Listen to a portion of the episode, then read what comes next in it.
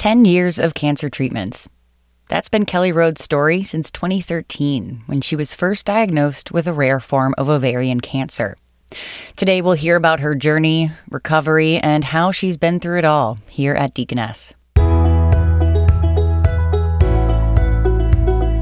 This is the podcast series from Deaconess, the Women's Hospital, a place for all your life.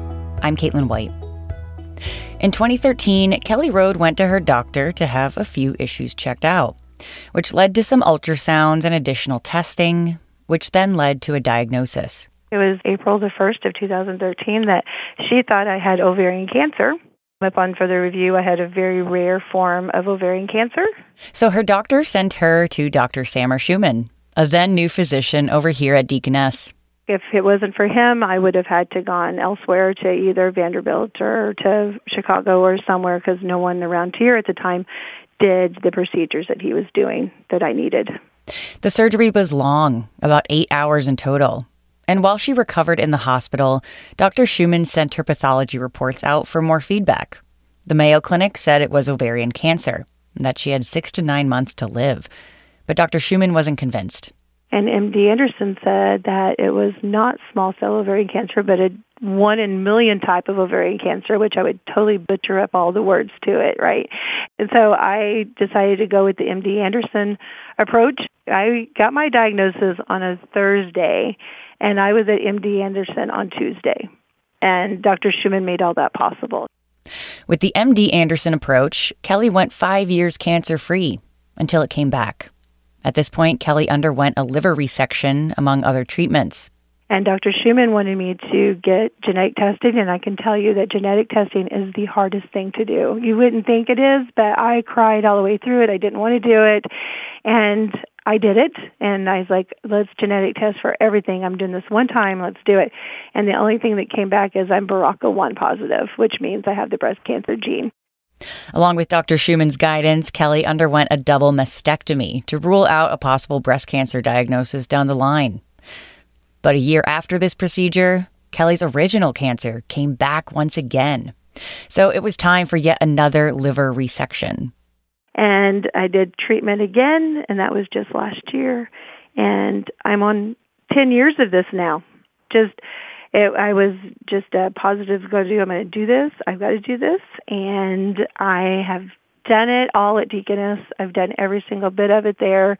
All of my surgeries have been at Deaconess. All my treatments been at Deaconess, and I am so very very thankful Dr. Schumann is in this area because I did not have time to go other places.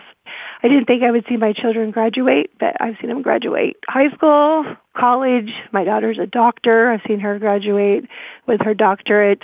I've seen both of them get married. I have grandchildren now. It's like I I always planned to say, okay, I'm gonna make it through graduation. Well, I did that, and then I made it through a college, two, three college graduations because you know we got IU graduation, and then we had doctorate graduation, and I've seen all of that. I have seen more than I I thought I would. It's hard to believe, but Kelly's cancer came back another time in September of 2022. And when we spoke just a few days before Christmas, she had just heard back that her most recent CT scan was clean. It's like, ah, everything happens at the holidays, you know. And so it's just, you know, it's just, uh, it came back clean after three treatments of what Dr. Schumann has set up for me now, you know, and I, I always say he tells me to, you know, go bathe in the river. I'll be there every day. it's safe to say that Kelly has spent a lot of time at Deaconess throughout her decade of surgeries and treatments, which has led to some deep relationships with the staff.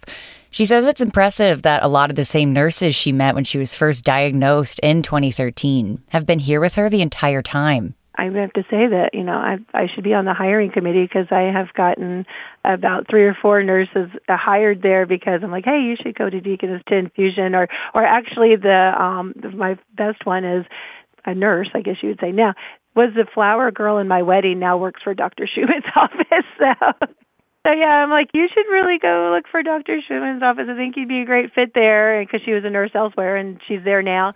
And remember that first surgery, the eight-hour operation in April of 2013? That was during her kid's prom, and the Deaconess staff helped her experience it herself. We made it possible to have prom at the hospital. I had my daughter and all of her friends came and they paraded through the hallways and and uh my son and his dates came and they we did the same thing. We sat down there. They made every effort to get my prom experience. Kelly now makes it her mission to give back volunteering at cancer pathways midwest in evansville. She teaches art therapy here and also wants to raise awareness of ovarian cancers you know, my mother had breast cancer, but I didn't even think ovarian cancer. And whenever I'm like, I know absolutely no one that has ovarian cancer, and it's uh, it, and everybody thought whenever I had cancer, they thought I had the pink cancer, which is breast cancer, and and I, you know, a lot of people are like ovarian. I'm like, oh yeah, ovarian cancer is a real thing too. You know, not every cancer is pink, women's cancer. So I am a big advocate for there's more than pink cancer out there for women. And ovarian cancer is very very ugly. I've just been very blessed with just great care team great doctor a great facility that i am still here 10 years later. It's a lot to take in hearing kelly's journey. It's overwhelming at times. But you can really hear her optimism strength and passion as she describes such a difficult road. I take it lightheartedly and it's not but that's my approach to it to get me through a lot of my days is you know just you've got uh just keep going there's way worse out there i always tell myself there's someone out there way worse than i am and it works if you truly believe that it's going to work it's going to work I always tell new patients that's getting chemo, I was like, they made these drugs because it's worked on someone, so you might as well be that someone. You might as well be. I have done a lot of chemo and I am still here and you can too. But I think it also is 100% your mindset when you go into this. If you think it's you're going to be sick and it's all gloom and doom, guess what? You're going to be sick and it's all gloom and doom. But if you can start this whole process with the mindset that, hey, I can do this, this is doable, it's not going to be pretty, it really isn't, but I can do it, you will amaze yourself at what you can do. Thank you for listening to this episode of the podcast series from Deaconess, the Women's Hospital, a place for all your life.